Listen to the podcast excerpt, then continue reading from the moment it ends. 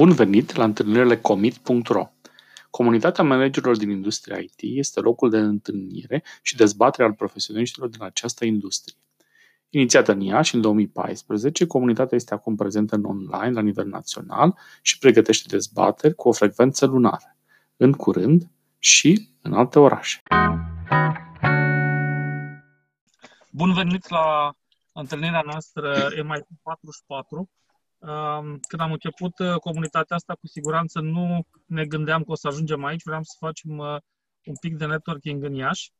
Uh, sunt oameni în call care au participat de la început și mă bucur să-i, să-i văd. Astăzi avem ca invitați pe Dan Skipor, partener BDO, consultant de business cu care în ultimii 10 ani am avut mai multe interacțiuni eu personal în organizațiile în care am fost Uh, Dan a, a avut compania lui, format în uh, video Iași și cu siguranță a avut și experiențe foarte interesante uh, ca manager pentru operațiunile Airbytes și RDS în Iași și în regiune. Din partea cealaltă a țării, de la cealaltă graniță de vest, îl avem pe Ciprian Sanfescu, care este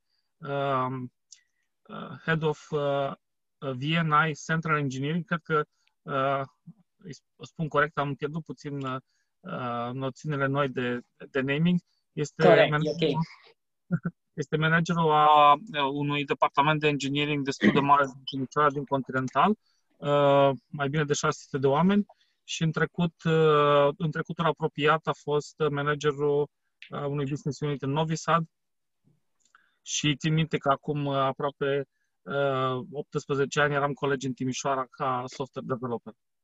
Uh, le urez bun venit, vă urez bun venit și tot, tuturor celor care uh, v-ați alăturat astăzi să dezbatem ceea ce înseamnă business continuity. O să-i adresez provocarea lui Dan să ne facă o mică introducere teoretică asupra ceea ce înseamnă business continuity și o să-i las lui cuvântul, iar eu o să trec pe fără video. Ok. Mulțumesc mult, Gabi. Mă bucur să, să fim împreună în seara asta. Uh, nu știu exact de unde aș putea să iau conceptul ăsta, de asta o să le iau de la bază. Dacă simțiți că uh, e prea în detaliu sau prea de bază, rugămintea e să-mi semnalizați să merg un pic la un alt nivel. Ca și principiu, business continuity legat de Ehm, o bază, o, o, un lucru fundamental din ceea ce înseamnă știința managementului, acea ciclicitate economică. Nu știu, probabil vă aduceți aminte din manualul de economie din liceu, unul dintre primele lucruri pe care le-am învățat erau legate de ciclurile economice.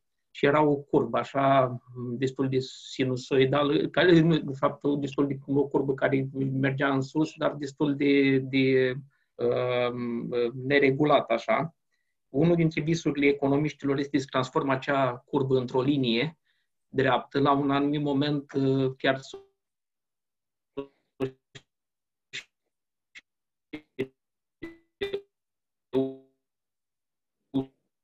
și pe elemente de genul ăsta, dar totdeauna în zilele astea uh, fac acea curbă să uh, rămână curbă și să nu devină o linie dreaptă care tot urcă prin urmare, uh, business continuity se referă la cum trec companiile peste acele curbe care, care se întâlnesc în mod frecvent în economia unei țări sau în economia globală, astfel încât să devină din ce în ce mai puternici, din ce în ce mai uh, solide și să-și asigure continuarea afacerilor în orice fel de condiții, atât în condiții de boom economic, și acolo sunt niște riscuri, cât și în condiții de recesiune economică sau chiar de criză.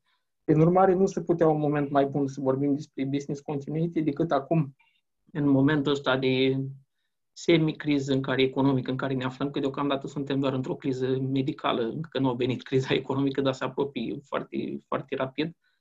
Uh, în schimb, vreau să iau un pic de la bază și să știți că business continuity se aplică și în situații normale sau în situații chiar de boom economic și sunt acele concepte de care probabil unul dintre voi ați auzit, uh, cum ar fi planul de succesiune.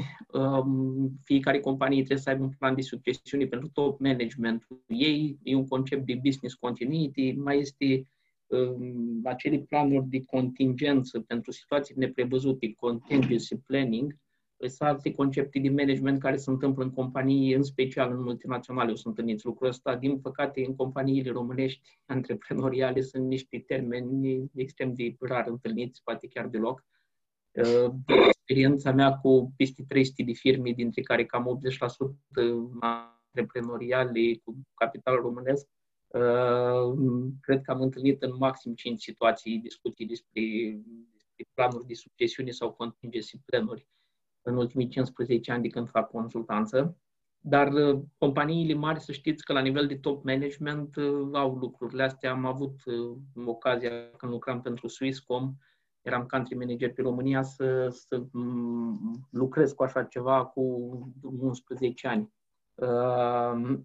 Tot legat de, de partea de business continuity, Ehm, se leagă și partea de prudențialitate managerială. Nu știu dacă conceptul vă este familiar. E legat de faptul că poate ați auzit prin presă sau prin tot felul de studii și analize economice că uh, oamenii de afaceri inteligenți uh, nu vor să ia hot money în perioadă de boom economic, și acumulează oarecum resurse financiare și investițiile le fac în, uh, investițiile le fac în, uh, în perioade de recesiune sau de criză.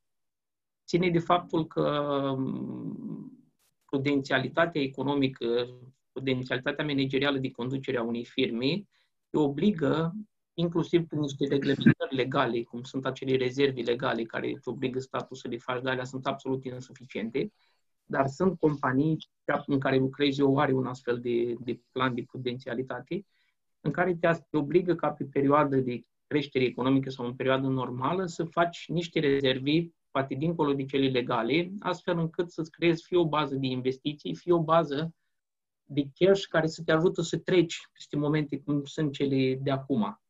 Uh, din fericire, din cei 20 și ceva de clienți activi care avem în momentul ăsta, încep să observ că și în România încep să facă planuri din astea de rezerve, uh, dincolo de rezervele legale cerute de contabilitatea noastră, care să te ajute să treci un pic mai, mai bine peste momentele astea. Și avem în jur de, probabil undeva în jur de 20% dintre companii care aveau niște rezerve știi, pe o perioadă destul de lungă, între 3-6 luni, ceva de genul ăsta. Prin urmare, lucrurile stau foarte diferit față de criza trecută, când companiile românești, atunci eram în poziție de consultant, în companiile românești erau mult mai nepregătite pentru lucrul ăsta. Tot în perioadă de, de normală, partea asta cu uh, business continuity legată și de acele provizioane de riscuri care cei care aveți pregătire economică sau contabilă știți că sunt companii și de fapt și legea te obligă oarecum să faci niște provizioane pentru situații neprevăzute. Cam astea, cam astea ar fi lucrurile care, din punct de vedere teoretic, țin de, de business continuity într-o situație normală. Dacă venim la situația actuală, fiind o situație de criză, continu, măsurile de, de continuare a afacerii în situații de genul ăsta uh, țin foarte mare măsură de cum te-ai pregătit în situațiile normale. și atunci continuarea business-ului tău va fi mult mai ușoară și mult mai simplă de făcut în condițiile în care în perioadă normală ai făcut lucrurile care trebuie să le faci. Cineva dintre voi vorbea mai înainte că Uh, criza este o oportunitate doar dacă te prinde cu cash. Ai fi făcut planuri de business continuity în perioadă normală, era obligatoriu să te prindă cu cash pentru că avea acele rezerve constituite și acele lucruri care sunt absolut normale ca fiecare firmă care își face un management prudențial să le aibă, să le aibă in place, ca să zic așa, într-o activitate normală de zi cu zi, chiar și în situații normale.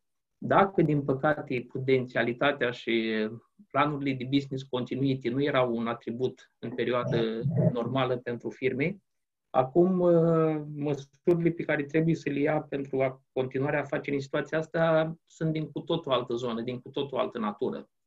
Și acolo se duce foarte mult în găsirea de surse alternative de finanțare, în uh, o expertiză foarte mare în a exploata oportunitățile pe care le oferă criza asta, în restructurări rapide, în uh, jocuri de scenarii pe diferite niveluri de scădere a economiei, în identificare de oportunități, dar un lucru care, și ultimul aspect pe care aș dori să vi-l spun acum legat de continuarea afacerii până o să începem aspectele poate mai, mai practice, uh, e legat de felul în care se întâmplă o adaptare a business-ului pentru continuarea afacerii în situații de criză. Și, din păcate, în, uh, în criza trecută, una din marile greșeli care au dus România uh, într-o zonă în care am avut o scădere mult mai mare decât alte țări, chiar dacă poate nu era cazul să o avem, a fost faptul că antreprenorii au intrat în panică, managerii au intrat în panică și în momentul în care s-a pus problema restructurării modelului lor de business, au făcut-o, cum să zic, absolut, absolut primar. Adică au tăiat de peste tot în aceeași măsură. Au luat categoriile de costuri și au pus presiuni pe toate zonele, inclusiv cele care ar fi putut să creeze plus valoare într-o situație de criză. Și atunci, cred că cea mai bună măsură de business continuity în situații de criză este o privire destul de critică asupra modelului tău de business și a realităților cu care se confruntă piața în momentul de criză și crearea și readaptarea modelului de business pe o structură un pic mai flexibilă, dar cu condiția să nu tai de peste tot, prin diferențierea zonelor care nu mai sunt utile în noile condiții și cu poate o finanțare suplimentară a zonelor care pot deveni utile în anumite condiții. Sunt foarte puține, cum să zic, domenii sau chiar firme sau chiar modele de business care într-o situație de criză ajung să fie închise. Mm, noi trăim acum o situație și anumite firme din domeniile Horeca au fost forțate să închidă pe o perioadă limitată, dar uh, astea sunt niște excepții extraordinar de rar întâlnite în economia ultimilor 100 de ani.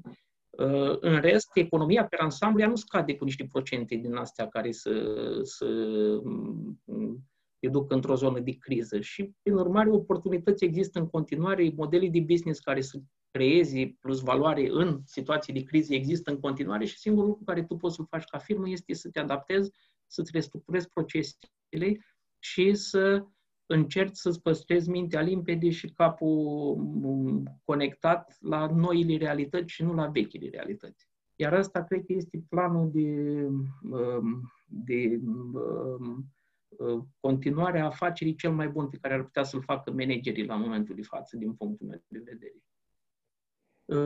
Nu știu dacă a fost prea general sau așa, dacă mai sunt lucruri specifice, poate o să le discutăm la întrebări. Sigur că da. Aș vrea să provoc și pe Ciprian să fac o introducție. Cum vede el din punct de vedere operațional de la ora la care se află acum partea asta de business continuity? Sigur, mersi mult. Mi se pare că deja anumite mingi au fost deja ridicate la fileu. Um, aș vrea să, să vă zic câteva cuvinte înainte să, să explic un pic din perspectiva mea și a noastră cumva care este contextul actual.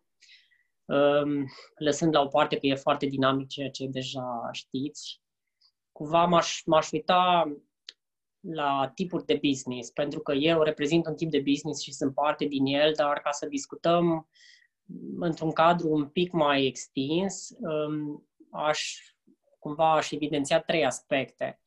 Avem odată de ținut cont cât de aproape suntem de zona de manufactură cu businessul nostru, acolo unde suntem foarte aproape de um, etape de producție, unde trebuie, oameni, trebuie ca oamenii să fie prezenți pe linie fizic, zi de zi, um, lucrurile sunt mai complicate. La extrema cealaltă avem afacerile online, pentru care cumva situația de astăzi uh, i-a prins pregătiți. Un al doilea aspect ar fi, din punctul meu de vedere, cumva distanța între momentul în care noi dezvoltăm un produs nou și momentul în care el iasă pe piață și ne aduce venit. Uh, distanța asta în domeniul în care eu activez acum și uh, unii dintre voi este de ani nu vorbim de a produce, de a dezvolta un produs pe care îl scoatem pe piață într-o săptămână sau o lună, nici măcar, uh, să ne aducă venituri, ci vorbim de ani de zile. Și ultimul aspect care mi se pare important și cumva au fost deja atins de, de Dan este partea de cash flow, unde trebuie să avem foarte mare grijă cum balansăm lucrurile pentru a proteja atât oamenii cât și business-ul. Deci cumva cam astea sunt cele trei aspecte importante pentru mine. Acum, ca să revin un pic la, să spunem, provocările principale pe care le-am avut în lunile astea, um, ar fi câteva, aș sublinia tot trei cu un balans așa între diverse puteri. În primul rând, există un balans care a fost foarte important în ultimile două, trei săptămâni în România între cât de mult protejăm angajații, vorbim de nivelul ăla de siguranță ca și nevoie de bază, la care, sincer, noi nu prea am fost expuși până de curând. Nu cred că și-a pus cineva problema până în noiembrie în România de siguranță, la modul real. Um, avem o nevoie de siguranță și era o nevoie de bază pe care trebuia să o ținem cont ca și manageri ca atare am încercat să ducem cât mai mult se poate din puterea de muncă într-un home office, da? într-un, într-un lucru de acasă. Pe de altă parte, avem parte din business uh, care este legat de o zonă de mini-producție, de manipulare de echipamente, de testare, de um, prototipuri, care nu poate fi făcută ușor într-un mediu de acasă și în partea asta a trebuit să managuim foarte bine care sunt măsurile pe care le implementăm să păstrăm o siguranță bună la birou. Echilibrul ăsta este unul foarte fin de găsit și diferă de la business la business. Un alt aspect important pentru mine este că în orice companie, chiar și în companiile mici, dar mai ales în cele mari, Există foarte multe proceduri, procese, tooluri, um, foarte multe etape bine puse la punct pentru a implementa orice.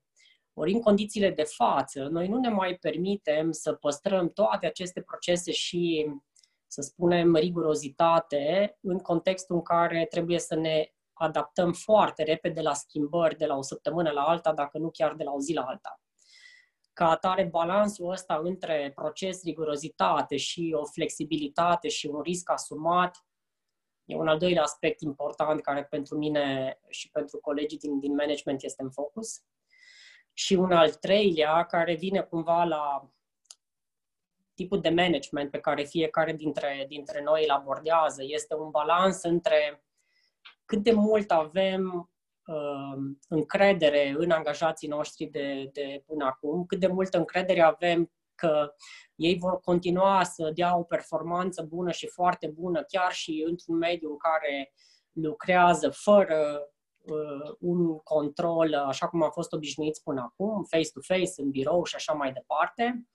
Respectiv, uh, de partea cealaltă, cât de mult control impunem în condițiile astea. Deci, cumva, și echilibrul ăsta este foarte important și aici, ca să fim sinceri, diferă de la manager la, la manager.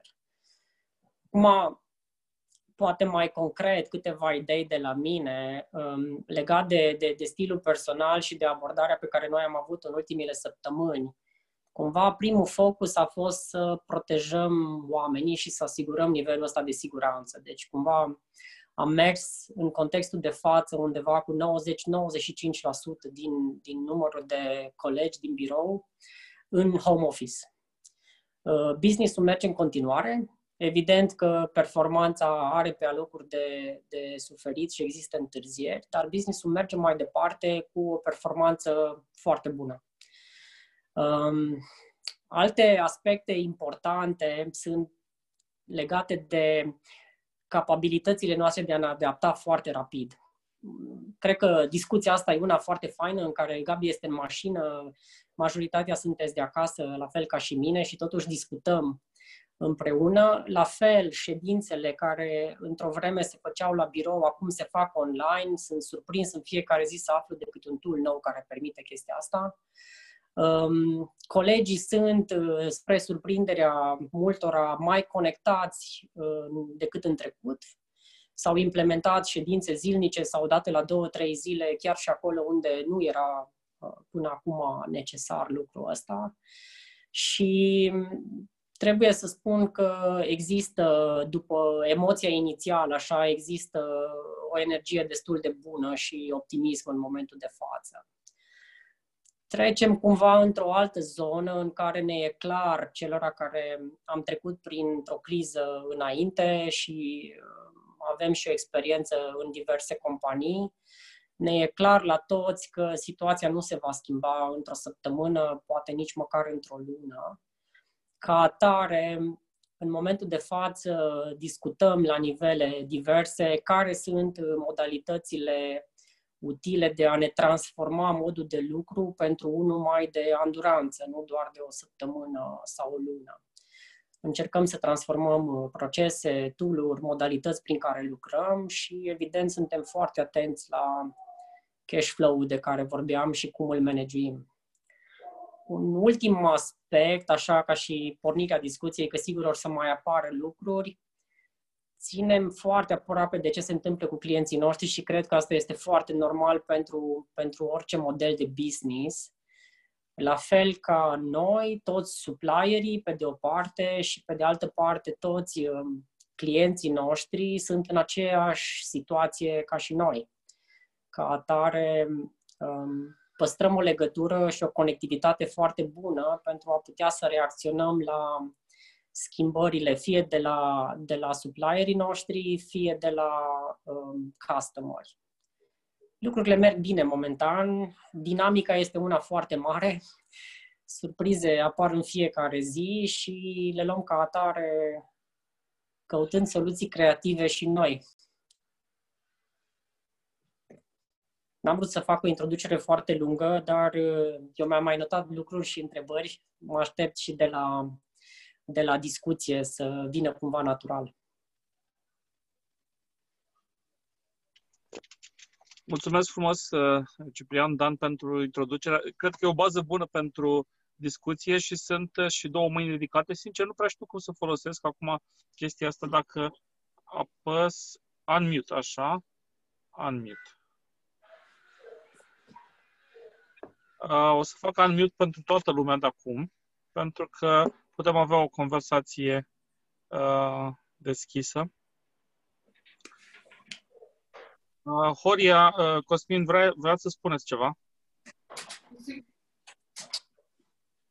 Um, salut, eu sunt Horia. Vreau să vă întreb în ce măsură uh, e în plan să atingem și conceptul de business uh, resilience și cum se uh, îmbină acesta cu conceptul de, uh, de business continuity care abordează uh, partea operațională, care abordează partea orga, organizațională, care se uită la partea de prevenție în cazul unui, uh, unui dezastru și care adresează problema atunci când, când se întâmplă. În, în industrie știu că există și niște, și niște standarde pe, pe partea asta de, de resilience și aș vrea să știu dacă aveți în vedere sau o să discutăm și a, subiectul acesta. Uh, nu eram planul inițial, dar poate fi o, un subiect foarte bun. Doar dacă Uh, e cineva dintre, uh, mai ales poate tu, Dan, dacă ai putea să atingi uh, subiectul ăsta, ar fi grozav. Din punctul meu de vedere, nu m-am pregătit pentru discuția asta, dar putem avea, putem avea mm, ceva părere despre, despre lucrul ăsta, să schimbăm niște idei.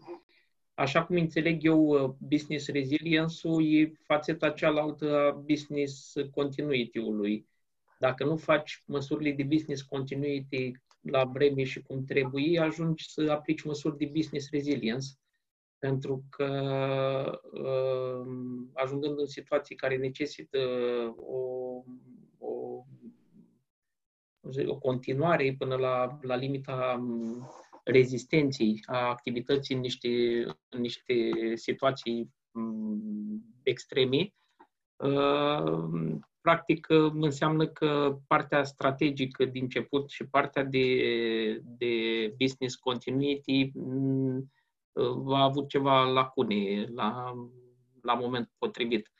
Acum sunt foarte multe teorii legate de ce înseamnă business resilience și când apare și care sunt fenomenele care se manifestă, care sunt soluțiile. În schimb, e o chestie destul de nișă și dacă o să vrei să câștigi Horia cel mai mult din discuția asta, poate te referi la niște lucruri mai concrete și discutăm păreri despre niște lucruri mai concrete. Care sunt lucrurile care te, te preocupă din, din subiectul ăsta destul de nișat? Eu aș putea să aduc okay. câteva, câteva aspecte, pentru că e un topic care ne preocupă. Acum, business resilience e un termen așa destul de general, poate o să discutăm mai la concret. Pot să, pot să răspund că elemente din business resilience și din, din managementul business-ului și al ține mai departe funcțional, um, le avem implementate și le avem și în atenție um, zi de zi în ultima vreme. Ne uităm la care sunt acele proiecte și activități în care uh, strategic menținem uh, uh, activitatea în continuare fără nici o, să spunem, fără nicio o reducere de implicare, care sunt acele activități care nu mai devin prioritare, nu mai sunt prioritare în momentul de față, pentru că fie customerii noștri și-au împins la rândul lor uh, termenele de producție a mașinilor, fie sunt alte motive. Ne uităm la cum să adaptăm uh, portofoliul de produse, modul în care dezvoltăm lucrurile. Cred, din ce înțeleg eu, termenul e, e mai degrabă vorba de o viteză de adaptare la o situație nouă care s-ar putea, într-o oarecare măsură, să rămână la fel pe termen lung. Deci s-ar putea ca unele din elementele pe care astăzi le vedem că se schimbă, ele să nu mai revină la normalitatea pe care noi o știam anul trecut, undeva în toamnă. Nu știu dacă ți-am răspuns într-o oarecare măsură la, la întrebare, Horia.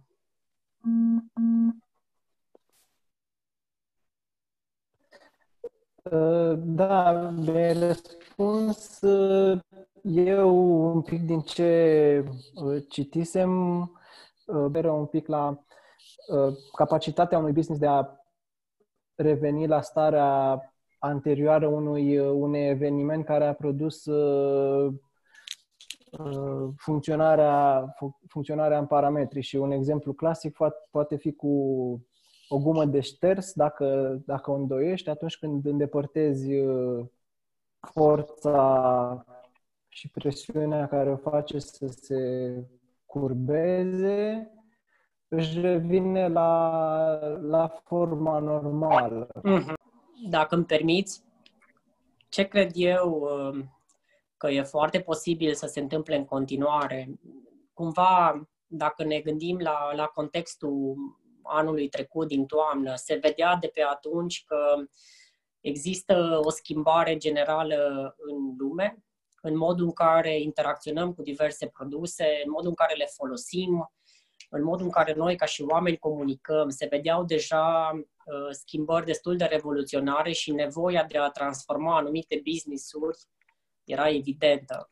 Din punctul meu de vedere, situația de față cu acest uh, virus și toate măsurile care, care intervin de aici, cred că accelerează transformarea asta. Eu, sincer, părerea mea personală este că majoritatea din companiile pe care noi le știm astăzi trebuie să se transforme într-un mod în care să continue business-ul după ce perioada asta se termină, dar nu cred în continuare că lumea va arăta fix la fel ca și în octombrie-noiembrie anul trecut. Dacă îmi permiteți, aș vrea să dau și eu o, o chestie apropo de reziliență și continuitate. Uh, sunt mai multe tipuri de business. De exemplu, continuitatea unui business de uh, tip digital care înseamnă livrare de, nu știu, internet. Mă gândesc la RDS sau la UPC. Asta înseamnă că dacă au uh, în anumite zone echipamente care pică, asta înseamnă uh, că au nevoie de planuri de recuperare și de revenire al serviciului imediat, pentru că asta afectează. Pe de altă parte, dacă un restaurant închide două săptămâni uh, din cauza unei crize, probabil că lucrul ăsta este mai puțin uh, vizibil pentru clienți și atunci felul în care elasticitatea serviciului revine e un pic diferită. Uh, eu pot să văd uh, lucrurile prin prisma experienței de zi cu zi, în care avem o, un business global și în care încercăm să balansăm faptul că avem o echipă în India care nu poate lucra din cauza măsurilor guvernului, ale guvernului, avem o echipă în Statele Unite care de azi pe mâine au trebuit să-și ia lucrurile acasă și niciodată nu și le luau acasă ca, ca echipamente și o echipă în Germania um, care de fapt nu are echipamente și are doar know-how uh, de sistem și interacțiuni. Și atunci lucrurile astea noi trebuie să asigurăm o reziliență a afacerii cu măsuri pe care uh, nu le planificasem. Că nimeni nu planifică business-ul că îți pică uh, tot. Și atunci ar trebui să venim, reziliența asta, din punctul meu de vedere, e asigurată de două, de o planificare bună a proiectelor și de o creativitate a oamenilor. Să găsești. Nu știu, Dan, dacă poți fi de acord cu mine. Da, da, da, toate chestiile care le-ați spus sunt uh, absolut ok din punctul meu de vedere. În practica de specialitate există foarte multe perspective din care poți să prezinți uh, reziliența unui business. Eu am înțeles după ce a intervenit a doua oară Horia, că el se referea mai degrabă la cum faci un business rezilient. Uh, și aici, dacă privești din perspectiva rezilienței unui business, practic acest concept vorbește de uh, capacitatea lui de a se adapta la niște situații neprevăzute, cu, cu curbă mai mare sau mai mică, sau cu inflexiuni mai mari sau mai mici. Uh, și aici vorbește în special de flexibilizarea modelului de business, de uh, externalizarea uh, unor operațiuni neesențiale, de flexibilitate, luare de oportunități și un business cu cât este mai flexibil la, la tot felul de schimbări, cu atât are capacitate de adaptare mai, mai bună într-o piață. Uh, din perspectiva mea, aici depinde în ce crede. Sunt mai multe, sunt cam două școli de gândire. Uh, există oameni care cred în evoluție economică bazată pe, așa cum îi spune și termenul evoluții, și sunt acei adepți ai disruptive managementului care cred că evoluția umană se bazează pe revoluții, pe mici revoluții care se întâmplă. Uh, partea asta de reziliență despre care vorbea Horia, cu adaptabilitate în tot felul de situații uh, mai, uh, mai neprevăzute și capacitatea de de se adapta la așa ceva e din școala de gândire mai degrabă a celor care cred în mici revoluții. Uh, și um, ea contravine oarecum sau are o altă um, perspectivă față de cei care cred în planificarea strategică, care um, zic că dacă faci planificarea strategică corectă, practic revoluția se întâmplă în, în felul în care tu previzionezi că se va duce piața. Nu trebuie întâi să schimbi piața și tu după aceea să adaptezi firma. Pentru că dacă ești cu gândirea înaintea pieței, tu deja te îndrepți înspre piața care va veni fără să te, fără să te surprindă în momentul în care apar anumite schimbări acolo. Acum depinde din ce, din ce perspectivă privim lucrurile astea. Practic sunt două lucruri care fie faci o revizionare foarte bună și atunci și faci un management prudențial împreună cu o previzionare foarte bună a viitorului și a, și a rolului pe care și a locului pe care organizația ta îl poate juca în acel viitor pe care îl previzionezi.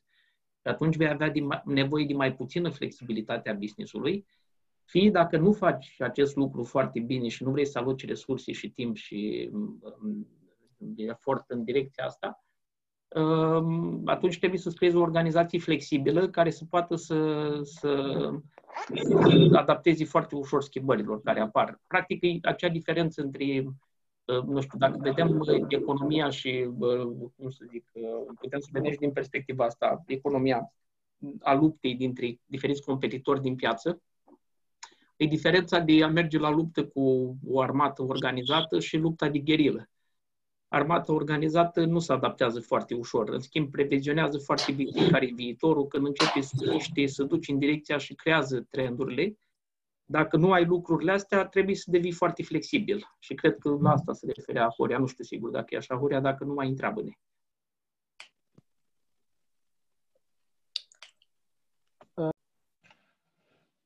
Cumva planul ăsta de, de reziliență trebuie să ia în considerare și cum anticipează businessul uh, apariția acestui uh, incident și cum se, cum se prepară. Și aici nu știu în ce măsură se investește suficient de mult sau se investește doar atât cât este impus de regulator, dacă este un mediu regulat sau de alte au, au, uh, autorități sau cei care validează, depinde de industrie. Eu nu m-aș Cred că avea și Cosmin o întrebare, are încă mâna ridicată. Scuze, Horea, termină. Am crezut că ai terminat. Ok. Uh, uh, partea asta de care vorbești tu, cu cine poate să prevadă ce se întâmplă, e un lucru management e destul de utopic. Eu nu m-aș baza pe ce prevăd autoritățile și alte lucruri. M-aș baza mai degrabă pe capacitatea de previzionare a managementului companiei. Uh, surse, iar, iar viitorul, să știi că nu e atât nu, de... Nu, am, am terminat. Da, da, am înțeles, ok. E, e un oarecare delay, uh, probabil. Uh, iar viitorul nu e atât de nesigur. Uh, deja dacă citesc suficient de multe studii, au apărut. Sunt trei tendințe la momentul de față. Dacă nu va dura mai mult de două, dacă datele din China sunt reale și ciclul de revenire va respecta cât de cât asemănător, poate cu o durată mai lungă, ciclul din China, efectele asupra economiei nu vor fi atât de mari. Vor avea câteva puncte procentuale scăderii economică în GDP-ul global, iar uh, scenariul de revenire a consumului și așa nu depășește un an de zile. Dacă se întâmplă în țările dezvoltate, Statele Unite, Europa, uh, scenariul din Italia sau poate din state sau de așa, probabil lucrurile o să fie mai, mai grave decât, uh, decât uh, în criza, în criza din 2009-2010 din punct de vedere economic.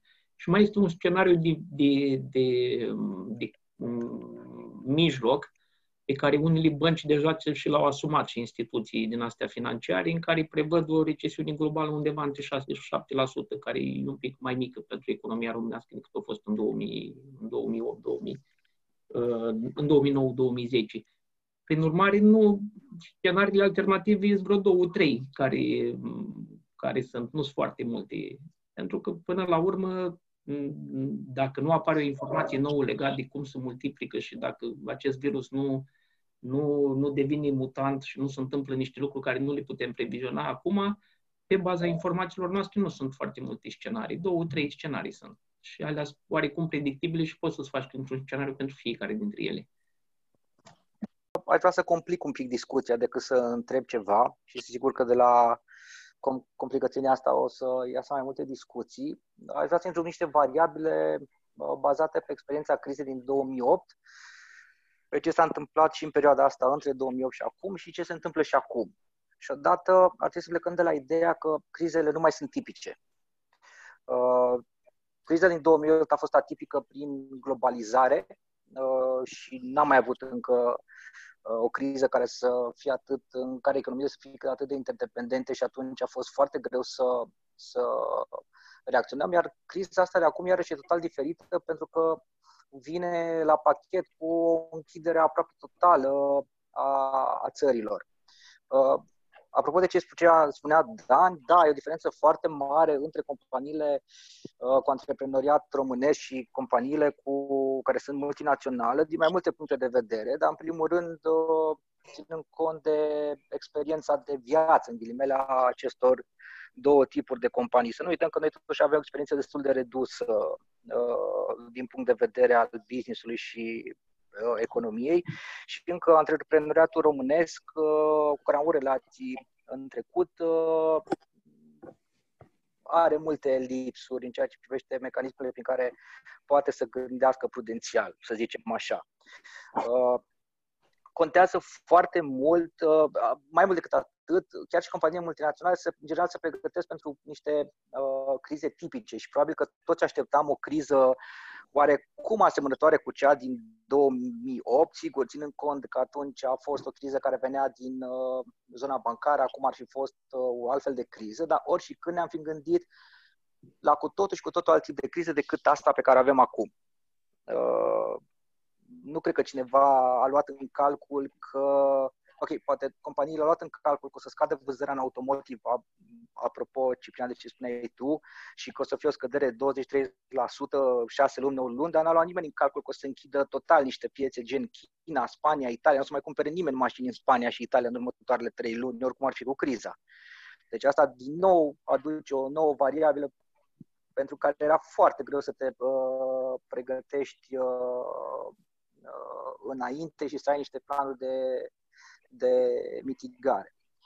Mergem mai departe. E foarte simplu ca companiile astea să aibă niște tool de management uzuale puse acolo, gen, cum spuneai tu, cred că Dan, de plan de succesiune, pentru tot management și pentru middle management, dacă vrei. Dar acum, în cazul ăsta, nu prea ajută, decât dacă în caz că se bolnăvește, Doamne ferește, vreunul de COVID, dar nu prea salvează business-ul și e destul de puțin pentru perioada asta. Ar fi fost nevoie de cât mai mult. Discutam înainte de a intra voi cu, cu Gabi și ați avut și voi în discuție problema de cash. Hm, aici e mai tricky, pentru că ține foarte mult iarăși de cine e în spatele business-ului, pe de parte. Dacă sunt antreprenori români și nu numai, antreprenorii sunt o specie mai aparte. Își asumă riscuri foarte mari și uh, mai ales dacă sunt companii mici și medii, uh, se aruncă în investiții cu capul înainte, ceea ce aș fi făcut să, uh, să zicem, să reușească în business în anii 90. Și atunci, dacă te duci la un astfel de antreprenor, și am trecut prin asta, cu antreprenori mici, germani, români, și te duci și le spui că, bă, ar trebui să punem niște provizioane și așa mai departe, ai șanse mari de afară dacă ești cumva într-o funcție de conducere, pentru că ei vor să crească și vor să îi consideră că piața în momentul ăla, mai ales dacă e o piață de asta în tranziție, le permite să facă lucrul ăsta. Da, e foarte bine să ai cash, dar e foarte greu să convingi de multe ori acționarii să joace uh, prudențial, chit că, da, e foarte clar ce spune Uh, uh, teoria în sensul ăsta. Uh, mai mult, uh, mai e un lucru aici. De obicei, când îți pui un cash deoparte, îți iei în calcul niște crize tipice. Tu menționai, Dan, acum că uh, există una, două sau poate trei scenarii, uh, dar cum nu ne-am mai întâlnit cu astfel de crize, așa cum spuneam și înainte, e foarte greu să ne limităm la cele trei scenarii. Ce faci dacă în China, de exemplu, și nu vreau să fiu pesimist, reapare uh, virusul? Deocamdată Italia nu dă semne că reușește să controleze lucrurile. Uh, dacă cumva guvernele nu vin cu măsuri care să stimuleze uh, achiziția de mașini, să zicem, uh, pe termen mediu, nu o să se riște nimeni să cumpere mașini, chiar dacă cumva își, își revine cât de cât economia. Toți, economia. Toți ne așteptăm la o să zicem, la un model V în cazul ăsta, spre deosebire de 2008, dar are atât de multe variabile pe care probabil, la care probabil ne gândim la momentul ăsta, încât e greu de, de uh, uh, estimat. E clar că, din păcate, mai ales în cazul ăsta, e foarte greu de intuit când se va termina și cam de cât cash ai nevoie. Și cu atât mai mult companiile sau chiar guvernele stau în cumpănă să vadă ce facem, aruncăm cash și cât cash aruncăm, cât ne putem permite. Că dacă ne aruncăm acum și noi avem cash pentru 3 luni și criza va dura 6 luni, e groasă rău de tot. Și atunci poate unii vor juca prudențial, ca să fost în termenul ăsta, și vor zice aruncăm acum cash, dar puțin, că poate va dura 8 luni și trebuie să ținem pentru alea 8 luni. Știi? Uh, o altă chestie, ca să mai introduc o variabilă să complic lucrurile, este cât de brusc apare criza. Uh, dacă criza asta e cumva intuită și tu ești într-o companie care gând, are un management prudențial, se gândește la risc, sunt șanse bune să te prindă cu niște măsuri cât de cât luate. Dar dacă asta apare brusc, cam cum a fost asta cu, și până ne pregătea cum a fost asta cu COVID-ul, hmm, uh, mai, uh, mai greu să, să, să faci uh, ceva. Uh, iarăși, revenind la ce spunea Ciprian cu Work From Home, și eu sunt o companie în care acum uh, s-a pus în practică Work From Home, lucrăm, avem și avantajul că de metodologia asta a intrat de ceva vreme în piață și avem o experiență, chiar dacă era o zi pe săptămână, deci cât de cât știam de un solom, am reacționat și foarte repede, dar mă gândesc la cum va fi mood oamenilor peste două luni de work from home sau poate chiar mai devreme. Că deja am discuții zilnice cu oameni care crapă și au zis că pleacă pe riscul lor până la birou. Sau mă trezesc cu tot felul de cereri. Trebuie să mă duc să duc, iau echipamentul ăla. E evident că nu-i trebuie, dar nu vrea să ia din casă că nu mai poate. Uh, iar și aici apar niște chestii pe care tu, Ciprian, le știi foarte bine. Ai niște echipamente care trebuie să le iei acasă. Ziceai tu de viteza de care, că la un moment dat trebuie să cumva să uiți de proceduri, pentru că trebuie să te miști mult mai repede și companiile n-au în general proceduri de criză și proceduri de la au doar niște proceduri, trebuie să ai niște etape. Uh, motiv pentru care s-ar putea să iei niște echipamente acasă, deși OEM încă nu ți-a spus că ai voie să le iei acasă, pentru că altfel n-ai nicio șansă. Uh, nu mai spun că dacă OEM e un pic mai conservator, s-ar putea să nu-i convingi niciodată și între ei fie vorba cumva ți asumi un anumit risc și aia e. Ai echipamente scumpe care nu sunt uh, asigurate în cazul în care le scoți de acolo. Varsă unul un bar de apă pe un echipament și costă câteva zeci de mii de euro. Uh, ghinion mai apare acum, apropo de ce zicea uh, Gabi, probleme legate de banda de net. Nu cred că, apropo de planul de contingență celor de la RDS, n-au luat în calcul că o să fie atât de lume acasă, multă lume acasă vreodată să uite la Netflix în o grămadă să facă zoom-uri, cum facem noi acum, de să le rupă banda totală.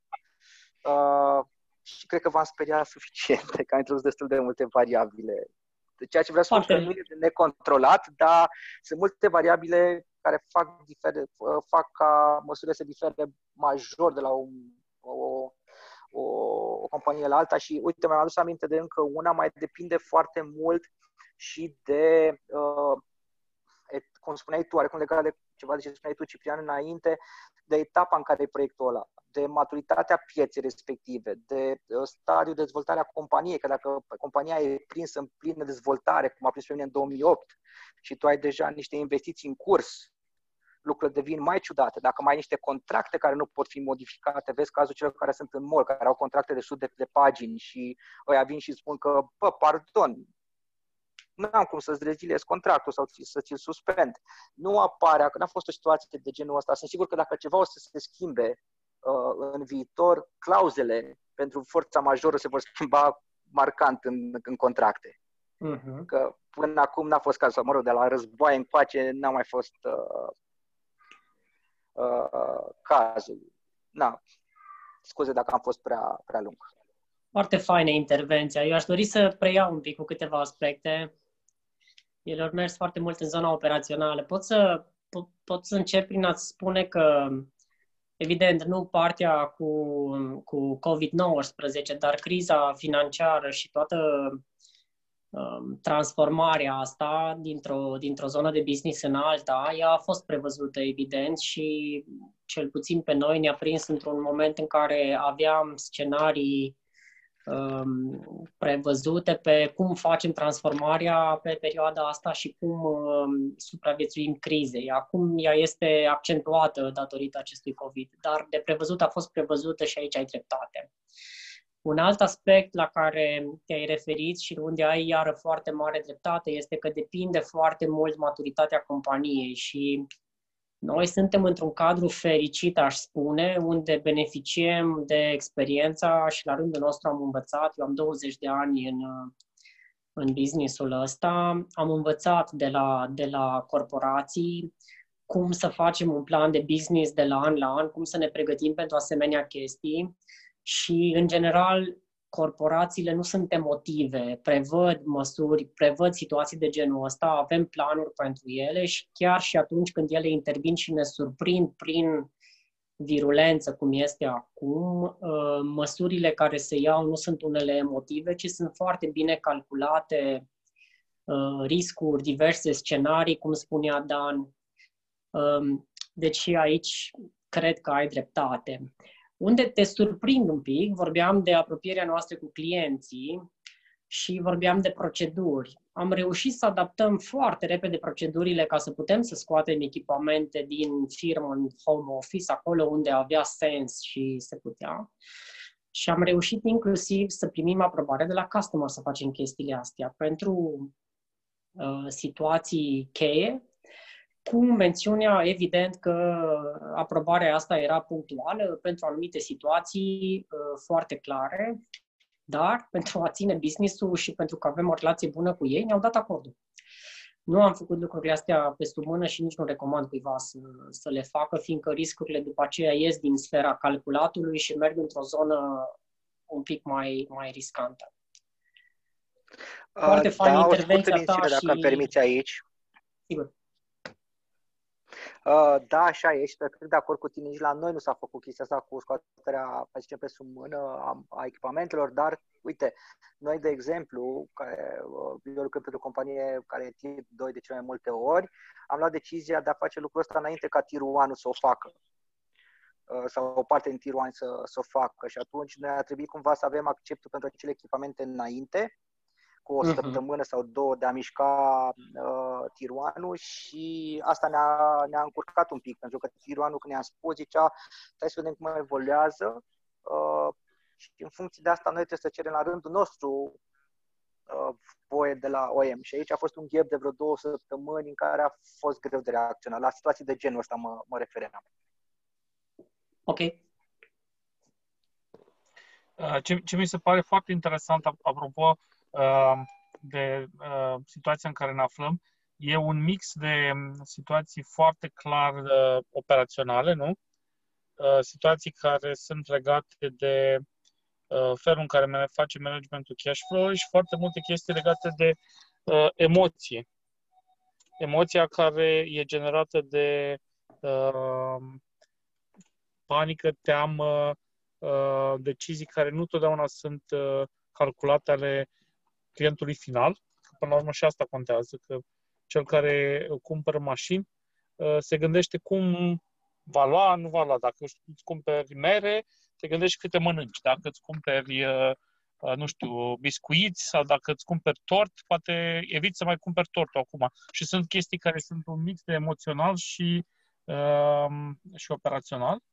Și bineînțeles că noi ne-am dorit să fie toate raționale și să le putem prevedea, dar întotdeauna adaptabilitatea și emoția pot fi folosite și cu plus și cu minus. Și aș mai aduce uh, la sfârșit uh, conceptul de încredere pe care l-a prezentat uh, Ciprian. Monitorizarea angajaților în timp de criză se poate face mult mai dificil decât în vremuri normale.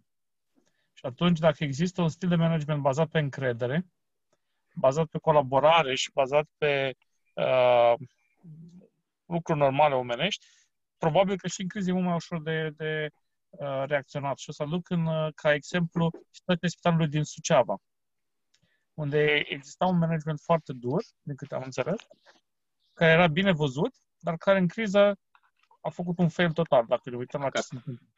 Da. Și uh, partea de, de proceduri, efectele unor planuri, uh, au pur și simplu dispărut atunci când a apărut o criză în care managerii nu au reușit să-și țină emoțiile și, și lucrurile în, în frâu. Asta am vrut să spun. Uh, aș mai completa eu cu trei aspecte. Bunul, uh, foarte bună intervenția Cosmin și sunt foarte multe mingi ridicate la fileu, să zicem așa. Uh, asta cu predictibilitatea, inclusiv a crizei ăsteia, ea au fost predic- prezisă de către mulți înainte, s-au făcut și studii despre impact, numai că nu s-au, organizațiile și statele nu s-au aliniat, n-au crezut acele, acele predicții. Până la urmă, ține de abilitatea și de flerul uh, liderului unui stat sau uh, a unui manager sau unui lider de organizații ca să se ducă pe scenariu care și să citească datele.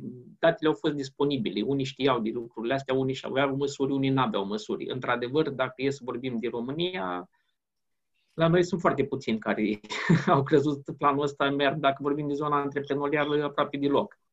Uh, dar sunt două aspecte care, în afară de lucrul ăsta cu predictibilitatea, aș vrea să vi le mai aduc în, în vedere. Chestia cu antreprenoriatul românesc versus management.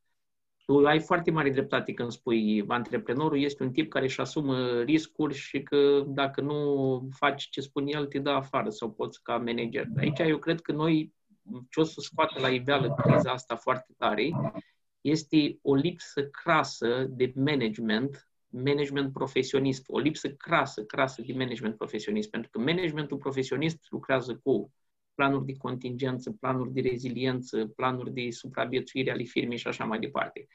Uh, tot dacă noi să vorbim de management în societatea românească, o să scoate iar la iveală foarte, foarte evident incompetența unor întreguri, uh, incompetența unor oameni din tot ce înseamnă aparat de stat. de la DSP, la spitale, la... De... acolo este incompetență, sunt niște lucruri simple, nu, nu, e, nu e altceva, e vorba de incompetență. Uh, bineînțeles că nimeni nu s-a aștepta psihologic să fie aibă amploare atât de mare. Bineînțeles că nimeni nu, dar motivul pentru care ei nu s-a așteptau, nu știu ce să fac într-o pandemie, manager nu știu ce să fac într-o situație în care le, să scade, le scad venitul cu 30% sau 50%, este din lipsa de pregătire. Nu-i din altceva. Din faptul că uh, acolo sunt niște oameni care nu funcționează după principiile științei pe care o îmbrățișat-o.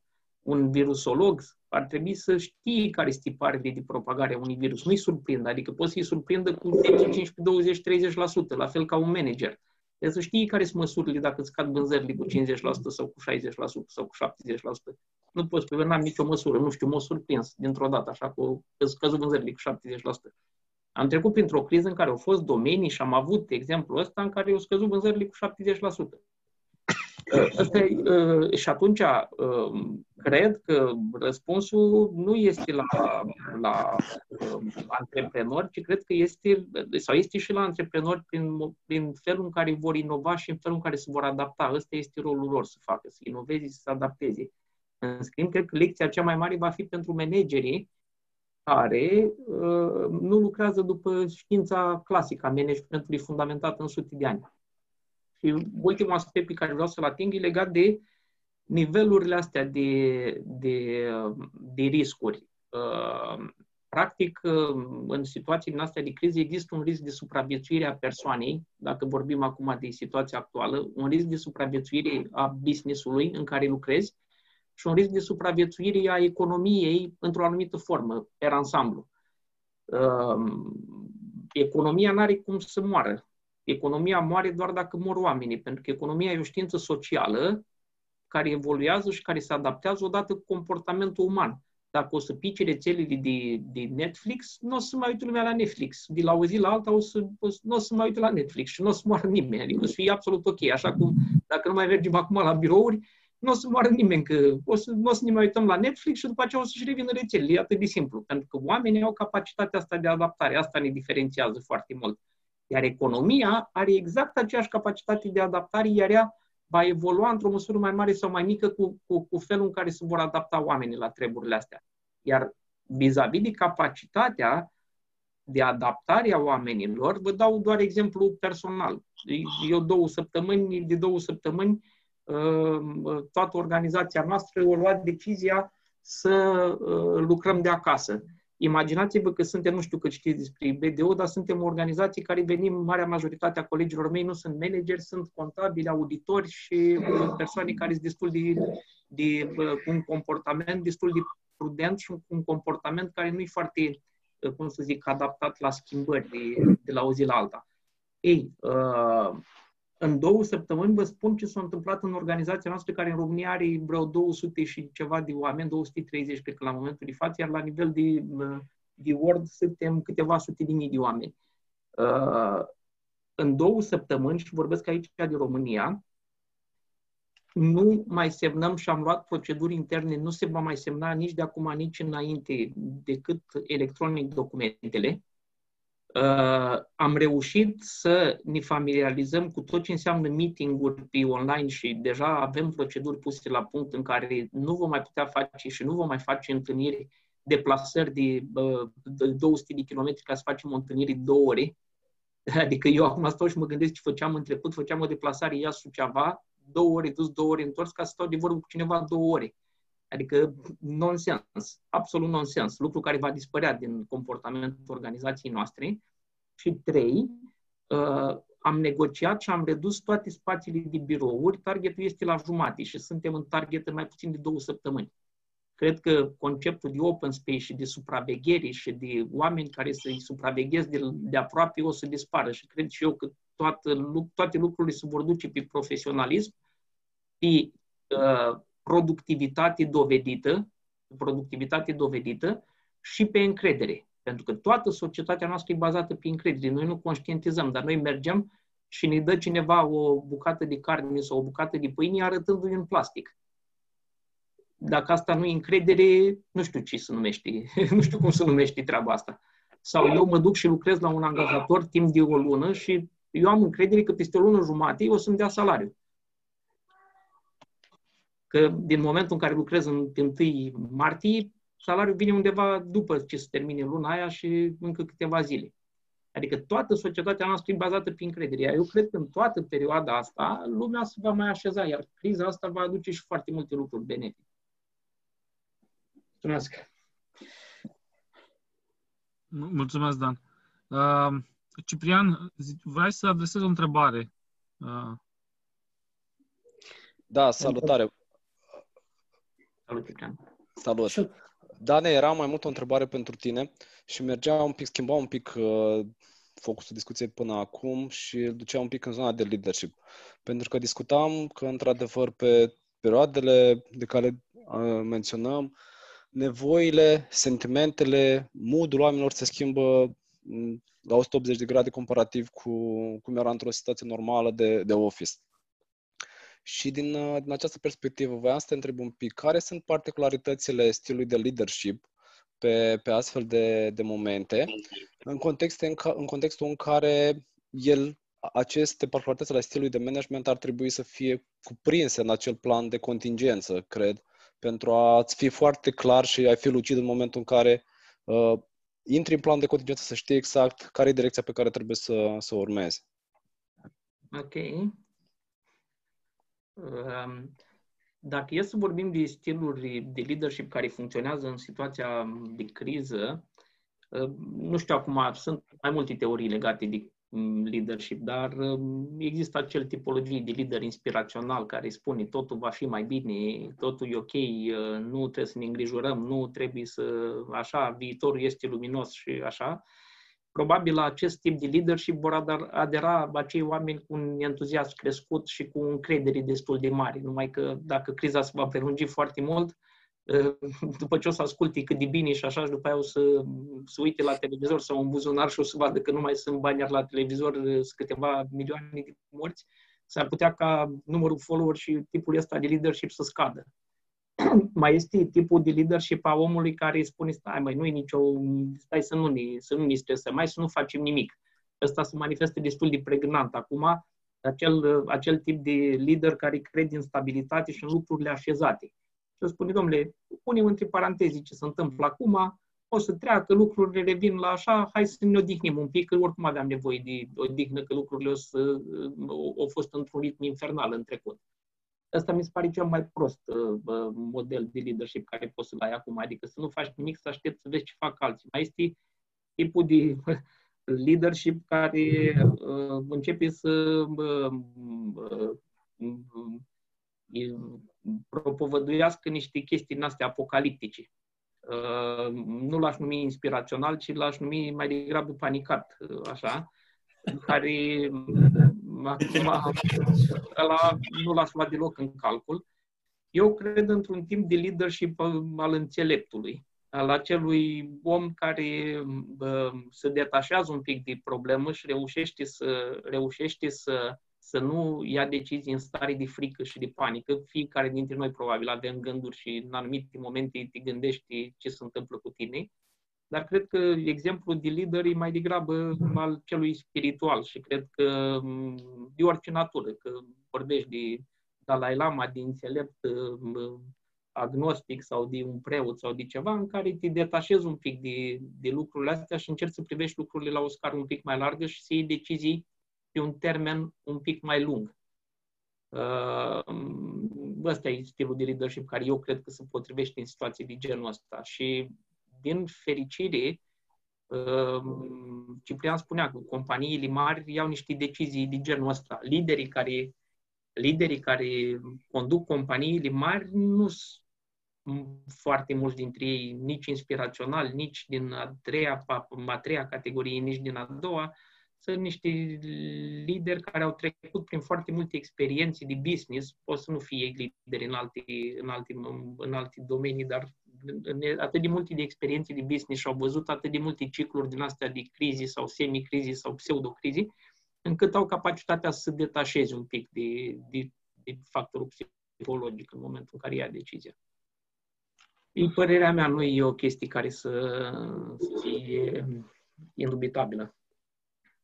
Uh, aș vrea să adaug o chestie interesantă aici, poate. Sper să fie interesantă pentru voi. Uh, anume aceeași, aceea legată de felul în care vă faceți echipele de management. Prima interacțiune a mea cu Dan uh, a fost când am discutat despre modelul Belvin, în care ne uitam în echipa noastră de management cum reacționăm și cum putem să ne completăm. Și sunt momente cum sunt asta, mai ales de uh, criză, de Uh, asigurarea continuității business-ului în care e bine să ai mai multe tipuri de oameni într-o echipă și nu doar un singur fel. S-ar putea să ai un tip care nu se sperie deloc și să fie nasol, că să nu se sperie nici de o criză. S-ar putea să fie unii care se panichează prea repede, dar să dea un, uh, să ai un fel de senzor de când de pericol. Uh, s-ar putea să ai nevoie de oameni care să alerge repede, să rezolve niște chestii și alții care să alerge maratonul tot în aceeași echipă unii care să fie atenți la detalii, alții care să fie creativi și atunci, cu cât ai o, o echipă de leadership mai diversă, și acum nu vorbim de diversitate din cauza politically correctness, dar e bine să avem uh, ca plan de, de contingență și echipe de management diverse în care să poți avea păreri, uh, abordări diferite și skill-uri diferite, pentru că fiecare are punctul lui forte care pot să te ajute în asemenea situații foarte bună intervenția. Pe, pe, în, în orice situație se potrivește stilul ăsta de, uh, de, poți de să... Da, te rog. Eu am terminat. Uh, poți să te întreb, Gabi, uh, ce tool sau ce framework ați folosit pentru assessmentul ăsta? La momentul respectiv am folosit Belbin. După 8 ani sau ceva, 9 ani de când l-am folosit prima dată, Belbin. trebuie să spun că uh, pentru pentru situația de fapt, uh, pentru a, a începe ceva și pentru a înțelege echipa, mi se pare încă cel mai balansat. Poți să găsești lucruri mult mai aplicate, mult mai detaliate cu alte modele, dar dacă nu ești un psiholog sau ceva, un consultant, ăsta e foarte ușor de înțeles și de aplicat. Și, și ușor de, de, de, de gestionat. Și se referă la managementul echipelor și nu a persoanelor. Asta vreau să explic. Adică Corect. orice tip de om e bun, povestea este cum îți asamblezi. Dacă ne uităm uh, la, la uh, Anglia, da? Leicester acum câțiva ani a câștigat campionatul cu o, o echipă de gvasi anonim. Uh, iar uh, în situația noastră, acum, Liverpool a reușit uh, după o vreme să-și asambleze o echipă completă. Iar asta, echipele astea de stele, toată merg, toată nu merg, poți să faci o performanță grozavă cu oameni care nu sunt uh, aparent uh, spectaculoși în, în fiecare din, uh, din rolurile lor. Gabi, țin să te felicit. E o propunere de leadership mai bună decât cea pe care am făcut-o eu, leadership-ul colectiv. Mi se pare că e despre noi acum și despre un leadership da. colectiv mai degrabă decât un leadership individual. Sunt total de acord cu tine. Uh, eu am folosit într-o companie în care am lucrat, nu la locul actual de muncă, uh, un framework uh, de la Gallup, se numește Strengths Finder, Clifton uh-huh. Strengths Finder. Sunt uh, uh, cinci domenii principale, patru domenii principale uh, și se face un assessment la nivel de, de management. Am făcut un assessment la nivel de, de management. Uh, cele patru domenii principale sunt executing, influencing, relationship building și strategic fi, uh, thinking. Uh-huh. Și din acel, din acel assessment e un set de întrebări în jur de 200 pe care l-am făcut înainte, iar apoi când ne-am întâlnit în echipa de management am avut la dispoziție o zi să trecem să revizuim uh, rezultatele cu o persoană calificată să evalueze și au, au ieșit niște pattern diferite uh, preferințe comportamentale, niște stresuri ale fiecăruia, pentru că sunt dominante, din acest test ies cinci comportamente dominante. Uh, ideea urmând să vedem pe ce suntem buni să creștem și să vedem nu ca oamenii să acopere alte zone, ci să identifice managementul superior uh, acele comportamente care lipsesc în, în exterior Uh, și uh, deși era nu, nu, nu ieșisem cu oameni care au trăsături dominante în, uh, în partea asta, în schimb pe zona de execuție, fiind o echipă nouă, un proiect nou, toată lumea era uh, cu trăsături dominante pe partea de uh, achievement. Toți erau doer, toți vreau să, să facă și asta din ce am, din ce am citit și din uh, experiența asta, Clifton Strengths Finder uh, e, un, e un framework foarte bun de a descoperi trăsăturile astea dominante în, într-o echipă de management și să vezi cum poți să completezi echipe atunci când uh, ai diverse challenge-uri, să zic așa, sau diverse inițiative în care ai nevoie de profile diferite de oameni. Eu sunt un mare fan a, a modelelor, adică modelele astea nu sunt uh, complet diferite. Practic, uh, ce, ce spui tu este că uh, în anumite echipe care se formează ai comportamente mai puternice datorate contextului și ai anumite comportamente datorate personalității. Ce mi s-a părut interesant în, în metodologia asta Belbin sau orice ar face similar e faptul că trebuie să te uiți la echipă într-un mod continuu și să antrenezi lucrurile care îți lipsesc, să crească în echipa respectivă, iar pe cele care sunt foarte uh, evidente, cum ar fi uh, high achievers, chestiile astea trebuie să le gestionezi pentru a nu genera comportamente toxice, că se poate întâmpla. Eu nu cred că oamenii își doresc să facă chestia asta, dar, de exemplu, eu dacă îmi doresc foarte mult să ajung în față la rând, s-ar putea să dau două coate și să-l lovesc pe unul. Dau un exemplu așa, ca, ca și comportament negativ. Și atunci uh, uh, tot lucrul ăsta de generat echipe de management și stiluri de management uh, colectiv, cred că sunt foarte utile pentru a avea mult mai multă putere de reacție în cazul de asta de criză. Poate sunt eu prea uh, orientat pe subiectul ăsta de a crea echipe de management și de a, de a lucra cu echipe de management, dar mi s-a părut întotdeauna că am avut mult mai multe resurse într-un timp relativ scurt identificate decât dacă am fi făcut unul câte unul separat. Gabi, mai îmi permiți o intervenție? Sigur că da. Uh, aș avea două observații de făcut și să pun vreo trei întrebări dacă e permis. Odată aș pleca de la ce spuneai tu cu emoțiile, care sunt foarte importante, da, foarte importante, foarte importante și de aici aș uh, scoate puțin partea de uh, reacții atipice sau chiar bizare sau neașteptate ale oamenilor în situație de criză. Nu vreau să intru în relația asta de cogniție, emoții sau mai departe, dar îți dau un exemplu. În 2008, când a fost criză, am sesizat printre foarte mulți antreprenori un comportament cel puțin bizar pentru mine la momentul ăla și cumpărau mașini noi și scumpe.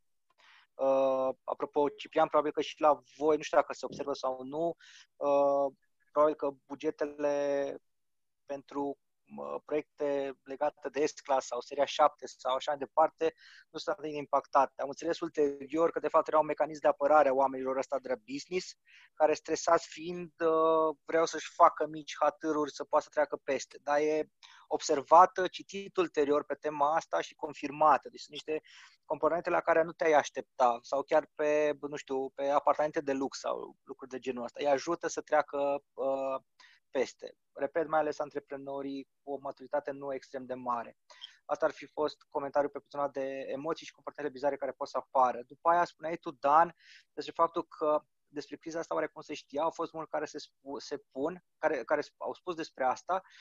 De aici o să-ți dau și o întrebare în urma observației făcute. Uite, în criza din 2008, dacă vă aduceți aminte, uh, da, ca orice manager observe, observ și ce spun și oamenii politici, sau influencerii mari ca să dai seama cam ce o să se întâmple. Dacă aduceți aminte, uh, Tăricianu și Băsescu spuneau atunci că România nu va fi impactată. Suntem cu motoarele turate, suntem cumva într-un glob de sticlă, nu, sticlă nu să fim afectați. Deci dacă mai iau după informațiile alea, clar creșuiesc. Mai mult, acum, uh, cu corona puteam să-mi iau după ce a spus Bill Gates prin 2008 sau nu știu când, care spunea că următoarea criză majoră sau va fi legată de un virus, dar dacă iau un calcul recentele declarația lui Străinu Cercel sau lui Iohannis, România n-ar fi trebuit să fie impactată. Și atunci întrebarea care pleacă de aici e după cine mă iau, că nu am neapărat un consultant financiar super strong la care să apelez să-l întreb Stimabile, tu cum vezi lucrul ăsta că ai trecut prin multe crize și știi macroeconomie de rupi? Deci e greu de făcut uh, aici o selecție. Uh, Asta era prima întrebare. A doua, uh, spuneai tot tu, cred că, Dan, că antrepre- sau, sau Ciprian, că antreprenorii se vor uh, schimba după criza asta, zona antreprenorii, în general, și zona de management și toată lumea se va schimba. Măi, da, dar chiar crezi lucrul ăsta?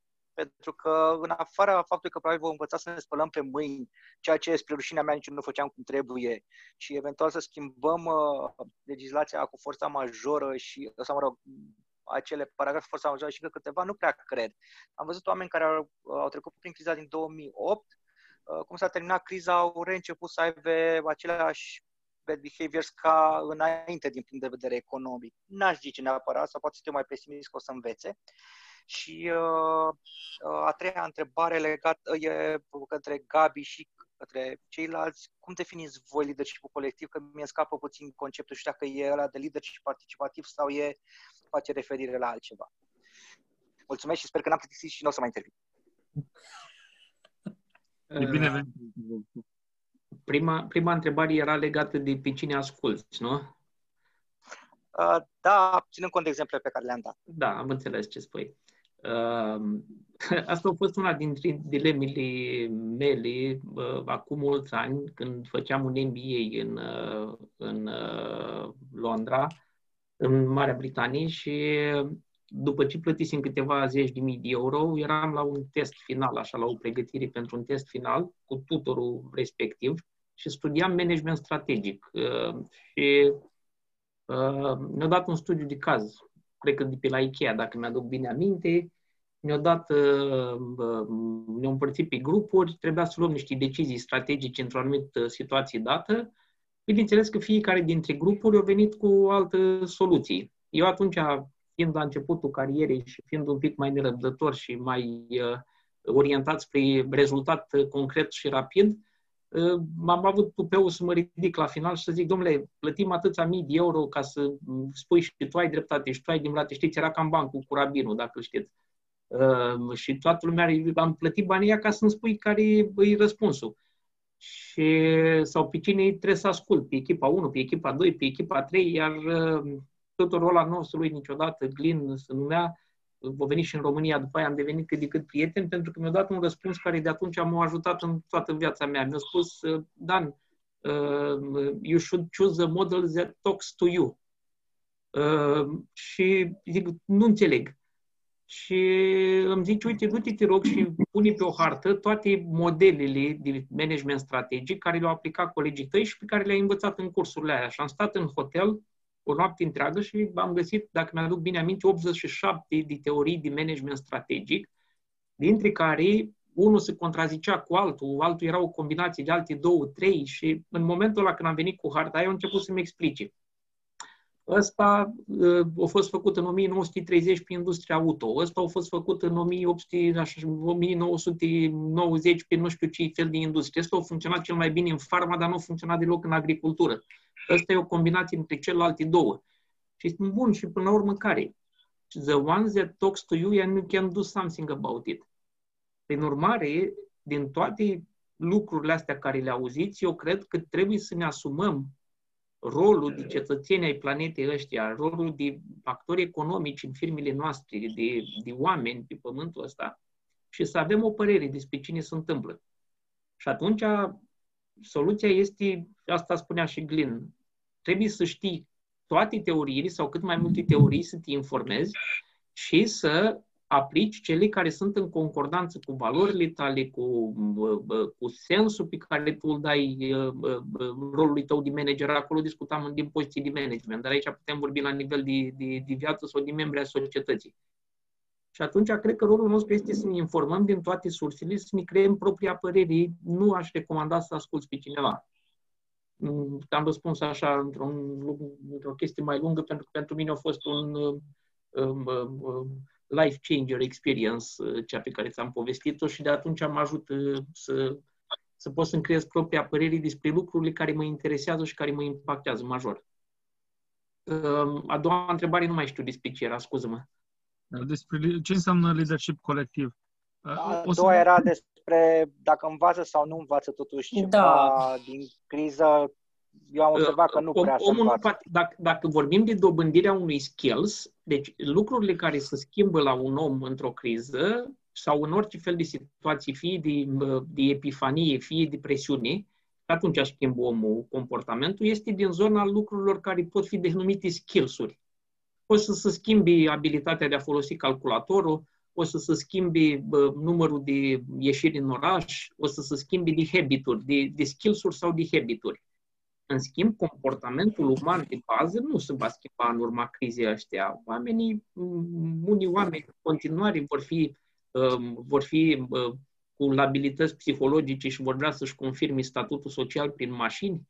Um, adică lucrurile astea nu, nu o să se schimbe major, dacă mă întreb pe mine. În schimb, la nivel de societate vor apărea niște mutații irreversibile, cum e cu tehnologia, cu utilizarea tehnologiei, inclusiv de către persoanele mai, mai în vârstă și poate mai puțin pregătite, cu numărul de ieșiri în oraș de city break-uri, cu uh, poate lucrurile fundamentale pentru, pentru tine, să stai departe de familie sau aproape de familie, vor fi niște mutații, dar doar în zona în zona de abilități mai degrabă și mai puțin mutații profunde. Și vor fi o categorie de oameni, dar nu cred că o masă critică, care vor avea și mutații profunde în urma crizei astea, dar nu cred că vor fi relevanți la nivel de societate.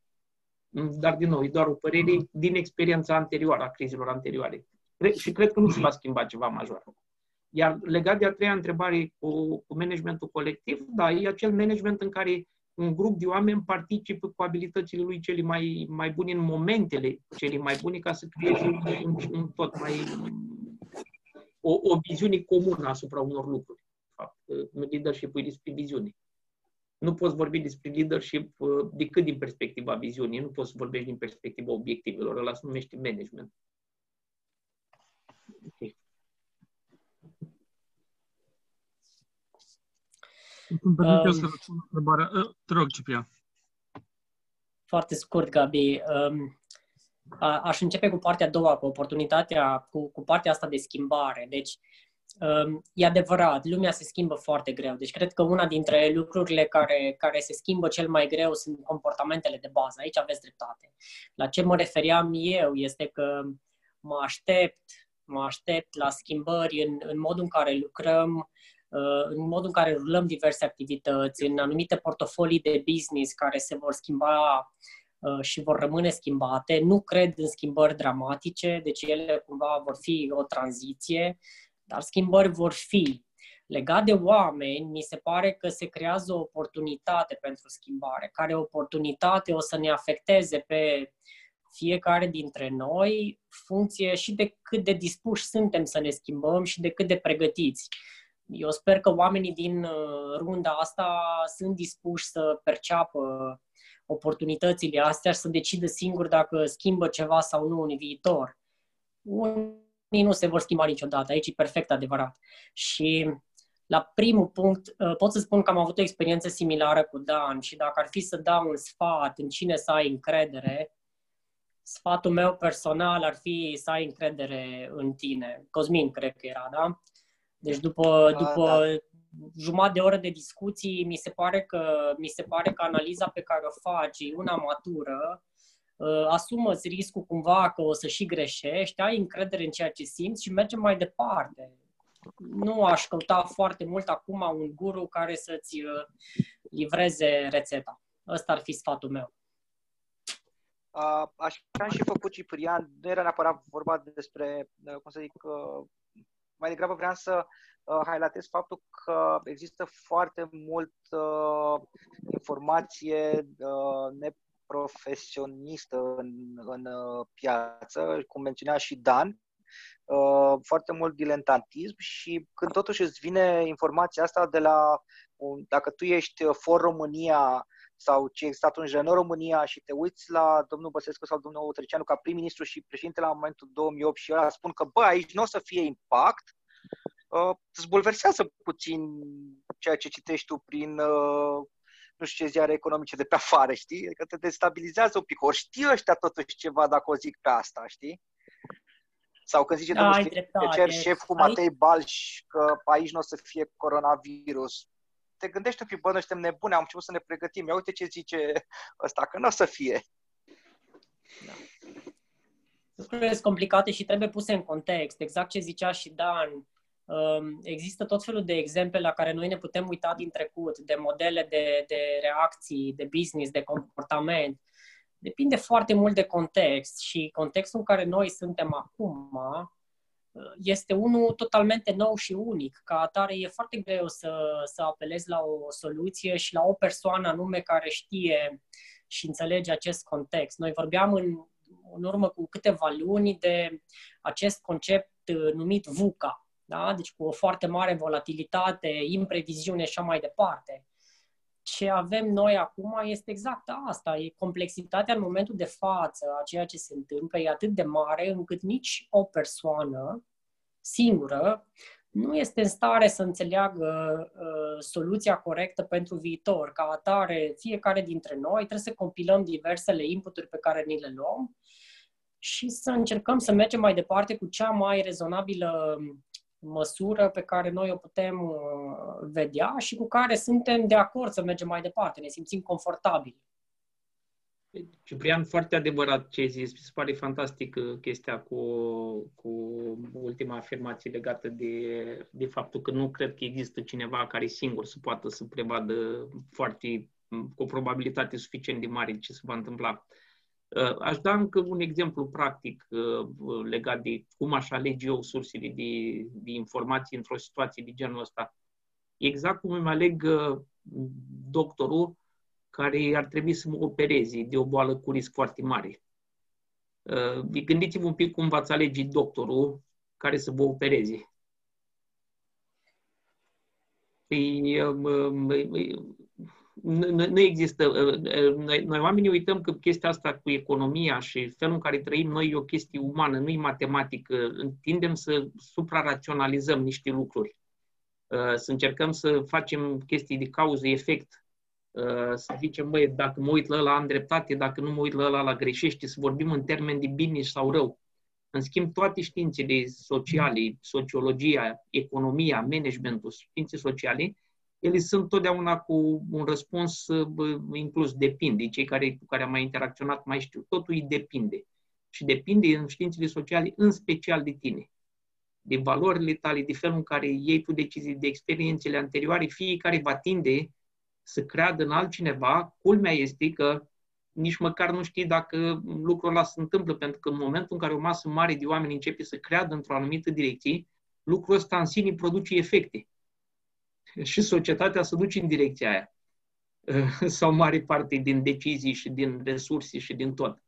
Adică mă, trebuie să vă ridicați un pic peste nivelul de înțelegere cauză-efect într-un singur plan e o multitudine de planuri care trebuie să canalizate ca să ajungi la o decizie foarte grea, iar decizia e o chestie spontană. Eu, o, de foarte multe ori, unii îmi spun, bă, ce fel de consultant de management ești tu dacă nu îmi spui exact, trebuie să fac 1, 2, 3, 4, 5. Eu îi spun, nu tipul ăla de consultant de management sunt. Eu te învăț să faci raționamentul astfel încât decizia să-ți apară cu o încredere atât de mare și cu o forță atât de mare ca un, un Big Bang, ca o chestie aia care se naște dintr-o dată, dintr-o analiză corectă a planurilor și a ipotezelor și a realităților.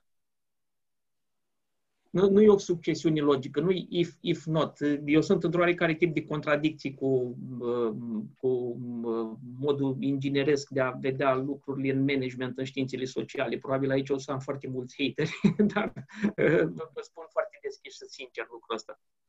Ă, economia și managementul și societatea pe ansamblu, sociologia care se ocupă de studiul societății, sunt niște științe sociale. Principiile de bază sunt un pic diferite față din științele mai exacte. Ă, durabilitatea în timp a principiilor e foarte volatilă, nu, nu, nu rezistă foarte mult.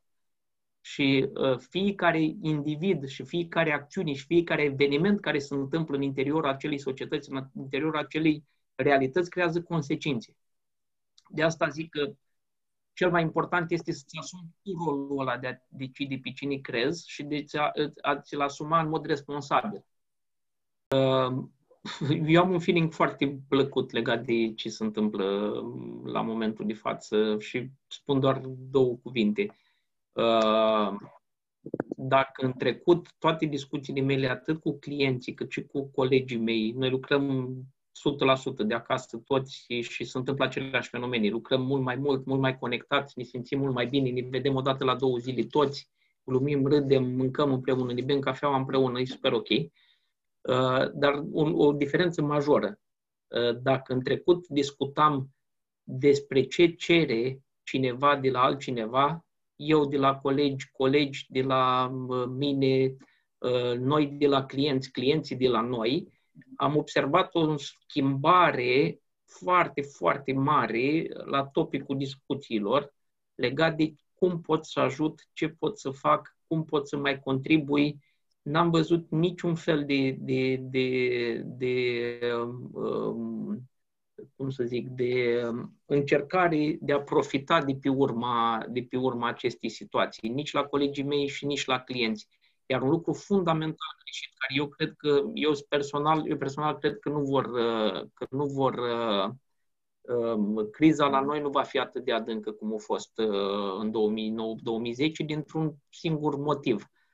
Că în criza eram consultant și atunci sunt și acum, când a apărut criza din 2009 la noi și când s-a manifestat, trei luni de zile, toți antreprenorii, toți au blocat circuitele financiare. Deci absolut toți. Deci fiecare și-au pus bruma de bani pe care o aveau și au stat pe ei. La momentul de față, din 21 de clienți, doar două cazuri am găsit în care să fie blocaj financiar. Noi și, noi și stimulăm în lucrul ăsta, în discuțiile noastre cu ei și facem să comporte în forma asta, toată lumea dă drumul la bani, circulă banii mult mai bine decât data trecută, pentru că oamenii au început să înțeleagă n-ai ce să faci cu o companie într-o, într-o piață care a murit. Adică și nici tu ca om n-ai cum să, să te duci mai bine. Și mi se pare o schimbare majoră. Și fiecare vrea să contribuie să nu se blocheze circuitul ăsta. Muncește mai mult, plătește cât poate, contribuie, vine cu idei, vine cu soluții și ăsta e un lucru extraordinar. Uh, po- pot să-ți confirm, azi am avut o, o discuție cu cineva întâmplător, uh, o persoană care are și o avere considerabilă, adică noi, uh, uh, și îmi povestea că și-a plătit inclusiv impozitele la stat mai repede decât era maximum. Așa este. Uh, pentru că știi că la un moment dat oricum trebuie să plătească și nu stă pe cash-ul ăla care oricum e a lui, dă drumul ca, cu speranța că lucrurile nu se, nu se blochează. Și nici nu nu apela direct la măsuri din astea dure, șomaj tehnic din prima, încearcă să găsească măsurile anterioare, poate niște concedii obligatorii, poate niște lucruri, niște stocuri pe care le face. Dar um, nuanțele sunt un pic diferite acum și mă bucur că oamenii au uh, și oarecare memoria a lucrurilor care i-au afectat atunci, 10 ani în urmă. Foarte fain și eu trebuie să recunosc că sunt destul de optimist. Situația e una complicată, dar cumva mă bazez pe, pe creativitatea specific românească, pe partea pozitivă, pe skill-uri pozitive pe care de-a lungul istoriei le-am arătat și cumva m-aș, m-aș baza pe ele mai degrabă pe altele. Sincer, cred că după perioada asta cumva o să apreciem mai mult lucrurile simple și îmi doresc nespus să vă văd așa într-o cameră, stând cu un pahar de bere în față și făcând povești din astea. Sper să se întâmple cât de curând și ce să zic, Doamne ajută! Vă mulțumim pentru audiție și vă invităm să ne urmăriți pe canalele noastre de Facebook, LinkedIn, pe Anchor FM, pe Google Podcast, Apple Podcast și Spotify.